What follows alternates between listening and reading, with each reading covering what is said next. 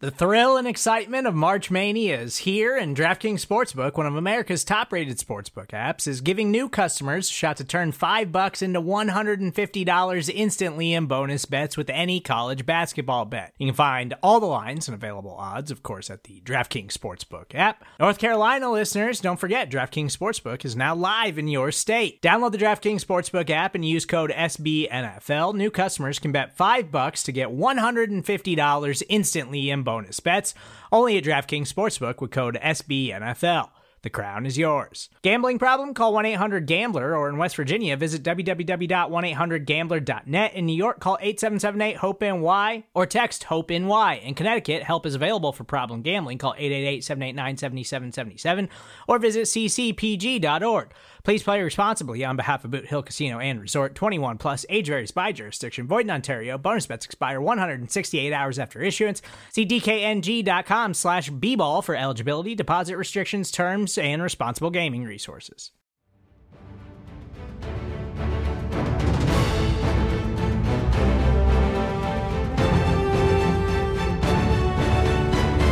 Eagles are at the podium, and we've got it covered here thanks to the fine folk at Bleeding Green Nation and SB Nation. I am your host, Michael Kist. Follow me on Twitter at Michael Kist NFL. That's K I S T. And today we have the newest press conference from Doug Pederson for you. It's from Saturday, December 7th. But before we get into that, I wanted to address the Odell Beckham Jr. trade rumors, how the Eagles should treat that, and give you some quick programming notes. So, as you know, the Eagles play the New York Giants tonight on Monday Night Football, and directly after the game, Benjamin Solak and I will be recording our usual reaction show. So, you'll get that sometime in the early AM. You'll also get a quick turnaround from Seamus Clancy and his From the Bleacher show to give you the fan perspective of what went down. Make sure you're following us at BGN underscore radio to keep updated regarding when these shows are dropping, because it'll be a bit of an abbreviated week, and that'll impact which shows come out and when. Now, in terms of the OBJ stuff that I've already kind of alluded to, I've already gotten a lot of questions about if I'd pull a trigger on a trade to bring him to Philadelphia. So let's take a 10,000 foot view of things and then dial in on more specifics as we go. First, you're talking about a relatively young player. He's 27 years old. Birthday was in November, so he's a young 27, would turn 28 next season. So let's put that in the pro column for a team that is on the older side of things on the whole. Another pro is the guy is supremely talented, no question. He's in his sixth season, but just counting the five that have been completed, he's only fallen short of a thousand yards once. That was in 2017 when he only played four games. The guy has 46 touchdowns to his name, and since he entered the league in 2014, he is sixth in receiving yards in that span, fourth in touchdowns. So extremely productive. I'm not telling you anything you don't know. So this is a very good football player. So put a check in the production box on the pro side. Now, this year, he's seen career lows in yards per game, receptions per game, so on and so forth. He's also dealing with an injury. It's reported that he's had a sports hernia injury, and that probably has a lot to do with it because he's not playing very well this year. I don't know how much of that has impacted his game, but it definitely has at least a little bit. So he should be given the benefit of the doubt when you look at his whole career and what he's able to do and his talent. So to this point, again, I don't think I've said anything you don't know, so I'll start to move on towards the negatives. His cap hit averages $15 million per year over the next four years. It's not really front loaded or back loaded. It pretty much stays around that $15 million per year mark, give or take. The money next year isn't entirely prohibitive for the Eagles, but when you're looking at a team in 2021 and 2022 that are spending top three money in the league for the players that they have signed through that time frame at this point, it becomes increasingly prohibitive, especially when you're paying franchise quarterback money. This is more of a rookie window contract that you would take on, hence why it was attracted to the Browns last offseason. So speaking of the Browns, you're looking at a player that in less than one year at Cleveland albeit during a disappointing season compared to the expectations, which should sound familiar, but a player that per Jay Glazer is telling opposing teams to come get him, that he wants out. What's to say he won't do that in Philadelphia? How good has it been in Philadelphia for a team that already has a player using the press as his mouthpiece to criticize Wentz? How does that all fit together? So that sounds to me like yet another mess waiting to happen. And as bad as this season has been for the Eagles, adding that type of personality to the roster doesn't exactly get me excited because who's to say he won't demand another trade right out of the gate when things start to go tough? Yeah, things will probably be great with him if everything's going well. What happens when they start to struggle? What happens when they're up against it? How does he react to that? So let's put culture fit as a check in the negative column. The next part is easy. The 2020 NFL draft is looking to be loaded with wide receivers of all types something I'll be writing more about soon, but look at any respected draft analyst, whether it be Dane Brugler of The Athletic, Mike Renner of PFF, Benjamin Solak with the Draft Network and their guys there, you won't find a draft analyst saying that this wide receiver class isn't stocked with talent. So would you rather trade that top pick, incur a big contract, instead of using that pick to select one or two at a low cap cost so that you can spend elsewhere on the team, maybe like cornerback, so that part seems kind of silly to me. The opportunity presented by this 2020 class is another check in the cons. And if you want to have a conversation about how much you trust Howie and company to draft a wide receiver that's going to make an impact, forget all the ridiculous tweets that reach way back to 2010 and give the Kist and Solak show 153 a listen. We talk about that at the top of the show. But back to Odell. My answer is no. He is too expensive. He is too selfish and he spent less than a full season in Cleveland before demanding a trade. These are red flags. Trading for Odell Beckham Jr. would be a colossal mistake that would set the franchise back for years. It's bad money over bad. It's a panic move when there are much smarter ways to approach this wide receiver group via free agency and the draft. I'm out. I am all the way out on Odell. And don't tell me that you wouldn't turn on the guy the moment he threw a hissy fit on the sideline because he wasn't getting targeted enough through one half, because that's the type of nonsense and drama that you're going to get from the guy. Don't tell me you wouldn't turn on him the moment he tried to shift the blame on somebody else if he had a play to make and he didn't make it. Don't tell me you wouldn't lose your mind the moment rumblings came out about him wanting a trade. Put yourself in the shoes of Cleveland fans right now and think of how you'd react in their situation. You'd hate him. You'd be running him out of town. So don't tell me Odell is the answer because you're a slave of the moment if you do. You probably wanted Antonio Brown here in the offseason and even during the season when the Patriots let him walk. There is other ways to fix this group. Go younger and get some speed at a cheaper cost. You can do it in the draft. You can even potentially do it in free agency. Take a look around the free agency market and see if there's another John Brown on the market like last year, maybe a Robbie Anderson, and so on. Odell is not the answer to me. And it might look good for a few weeks, sure you'll be dunking hard on the timeline for a couple months before reality hits you in the face. Would it be worth it? I doubt it. I'm just out on it, man. This isn't Madden. The cap isn't real until you try to trade for Odell, and personality matters. What has this man done to earn your trust after being traded to Cleveland? What makes you think he's going to suddenly be on his best behavior? You have no clue. You don't. You can't guarantee it. So you can count me out. 888-246-7272. Don't call that number, by the way. That's that's totally random. All right. We're going to take a quick break and then we'll get to Doug Pederson from Saturday at the podium. Support for this show comes from Sylvan Learning. As a parent, you want your child to have every opportunity. But giving them the tools they need to tackle every challenge, that takes a team. Now more than ever, educational support tailored exactly to what your child needs can make all the difference. That's why parents have trusted Sylvan Learning for 45 years as the ultimate teammate in their child's educational journey, instilling in them a love for learning and a passion for reaching the next level. And Sylvan's Insight Assessment can identify gaps in learning and areas that could be of concern for your child. It's a 360 degree view into your child's learning that you can't find anywhere else and helps ensure that your child didn't miss something in school that might put them at a disadvantage in the future. And right now, it's the best price of the year at $29. Go to sylvan29.com to learn more and get your child's assessment for only $29. That's S Y L V A N 29.com. the weekend. Saturday. I'd love that. no, not really. I do miss you guys sometimes. Uh, Derek Barnett. Sometimes. Yo, I'm sorry. Go ahead. Um, good morning. I'll see you. Good morning. Derek Barnett, uh, Nelson Agholor, and Camus. Any updates on them? Uh, Nelson and and and and Derek, obviously, uh, we're going to see again today. See just exactly where they are. Um, try to get through the day's practice. Might be more game time with both of those guys.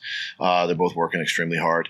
Uh, Camus, uh, as of you know, right now, he's still in the, the protocol. That situation. I mean, he got hurt during the game, and then he played and I think another 35 or 40 snaps, and then he met with the media on Tuesday. When when did he have the concussion? When was it diagnosed? Well, I, I don't want to speculate on time of that, but I, I, just know that when he came in Thursday, he was you know he was uh, talking about you know the symptoms, and and uh, so we evaluated him at that time and had to put him in the protocol. Yeah, sometimes kind of prior to that, I guess.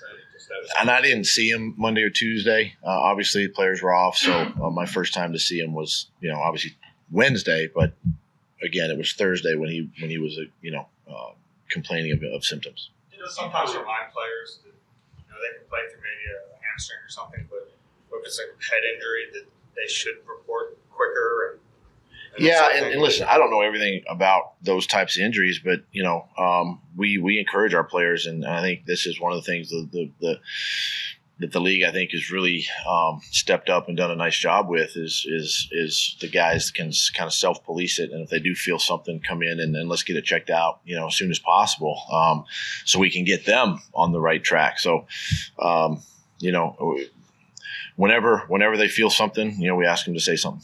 So not having Jordan Howard uh, affected your confidence in the running game overall? At any, any no, it, it, hasn't. I, I, really felt that last week we, we took some steps with Miles. I thought he had a, had a really good game rushing the football.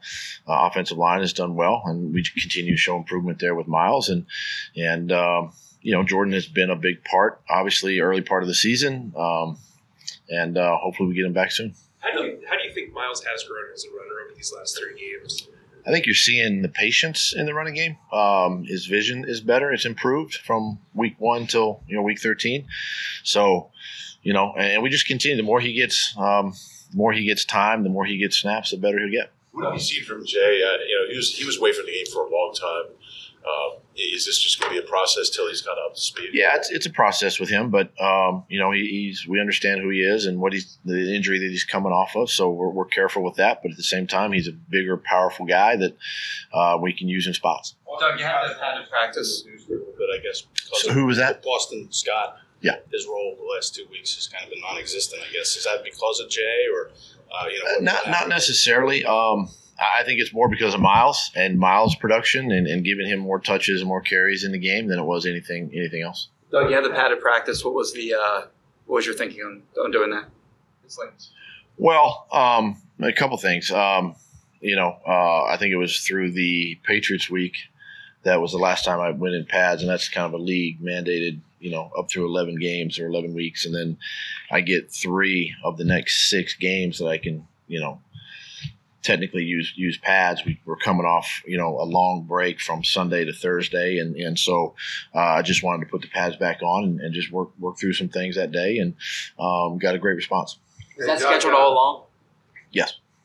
Doug, going back to uh, Jordan and Miles a little bit, uh, as Miles has been effective, but you had that compliment. You had Jordan and Miles. Has that kind of affected at least the identity to not have the changeup? I, think from the style or the types of rushes, run, you know, schemes that, that we did with both of those two um, might affect that a little bit. Uh, but uh, uh, other than that, uh, Miles, like I said, Miles has done done a great job. I'd love to get Jay a few more touches, get Boston in the mix, so so we're not obviously wearing Miles down here this last month of the season. You've had a couple of games this year already where weather's impacted it, like Miami, obviously the heat, Buffalo. There's potential for rain and heavy rain. Are there? Like, how early in the week do you take that into consideration in your in your uh, your your play calls and also in uh, in your gameplay? Yeah, well, play calls it really determines on really when we get to the game and see how how much it's raining or the wind, all that. So you really you really just go in the whole week and and, and prepare as normal. I think for me is if I'm preparing the team, I do want them to understand that there could be some weather coming in here. So obviously, you know, uh, cleats, uh, the, the, the, grass, uh, all of that. I want them to understand that, you know, uh, we can we can make those adjustments now and prepare for that now. But as far as the play calls, you really you really don't know until you see exactly in game how how bad it's raining or the wind at that time. How about from a quarterback's perspective? You know, the things you do with Carson. Like, yeah, I mean, we've, you know, we've done wet balls, you know, wet balls during the during the week before. Uh, we've done stuff like that. Obviously, again, you know, try to just prepare mentally uh, to, to go into any uh, bad weather bad weather situations, but we try not to put too much emphasis on it. After the transaction this week, you're down to four wideouts. If Nelson's a game time decision, do you need to make a move in the next 24 hours?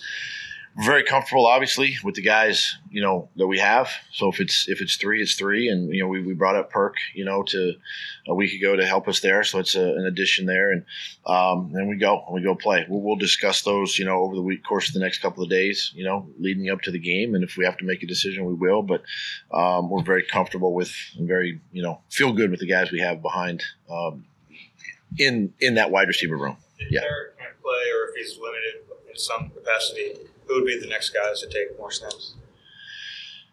Well, uh, obviously, you know, uh, we got Daeshon, we got you know Shareef there, and, and obviously, you know, bring either one of those or both up in, in that situation. Uh, Genard Avery is is a guy that we brought on our roster, you know, as a as a uh, couple weeks ago, so he would he would he would fill that role uh, just a little bit more, um, and and then of course, you know, Josh Sweat and Vinny. So I mean, we got we got guys that can that can fill that role and and uh, um, even fill you know, the tackle spot, you know, as well. Moving moving Vinny in there. BG's been in there before, so we got we got options there.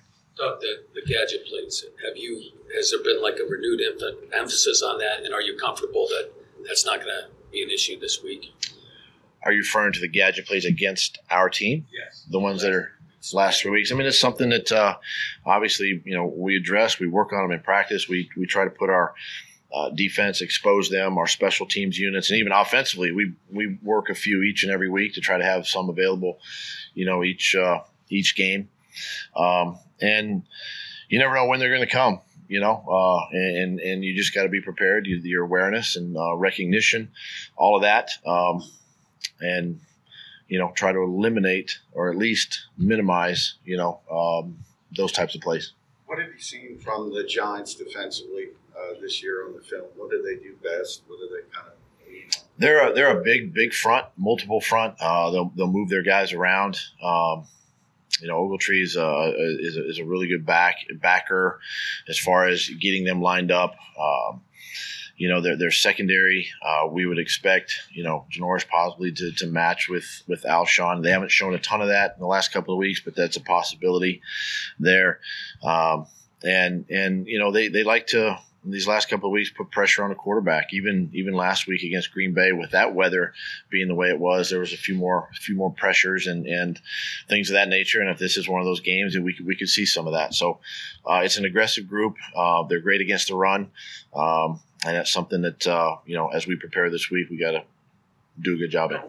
As a follow up on the padded practices, as you go into the final six weeks, do you schedule those out or do you keep them in your pocket for when you want to use them?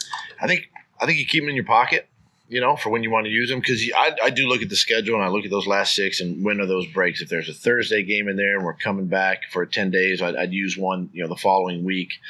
Um, this was one of those days or one of those weeks, Sunday to Monday. Guys had some time off coming back, you know, on a Thursday, a chance to use one there. Next week's a shorter week, obviously, so definitely not gonna, you know, go in pads next week. So you got to be smart with them, especially this time of the year. But uh, same time, you want to maintain that uh, that physicality, pad level, all those things that are fundamental, you know, to our game. What can you learn about the guys by how they respond to you telling them, "Hey, we're gonna we're gonna go full pads here"? I mean, that's the thing. You, you get to you get to see the reaction. I stand up here and go, "Hey guys, we're going to be in pads today," and then they're like, or they're ah, you know, type of thing. And I, guys responded extremely well. Um, I was really pleased, really happy with the way we practiced on Thursday. Energy level was high, uh, and that's what you see, and and that's uh, that was exciting. Thanks. Thanks. Thank you.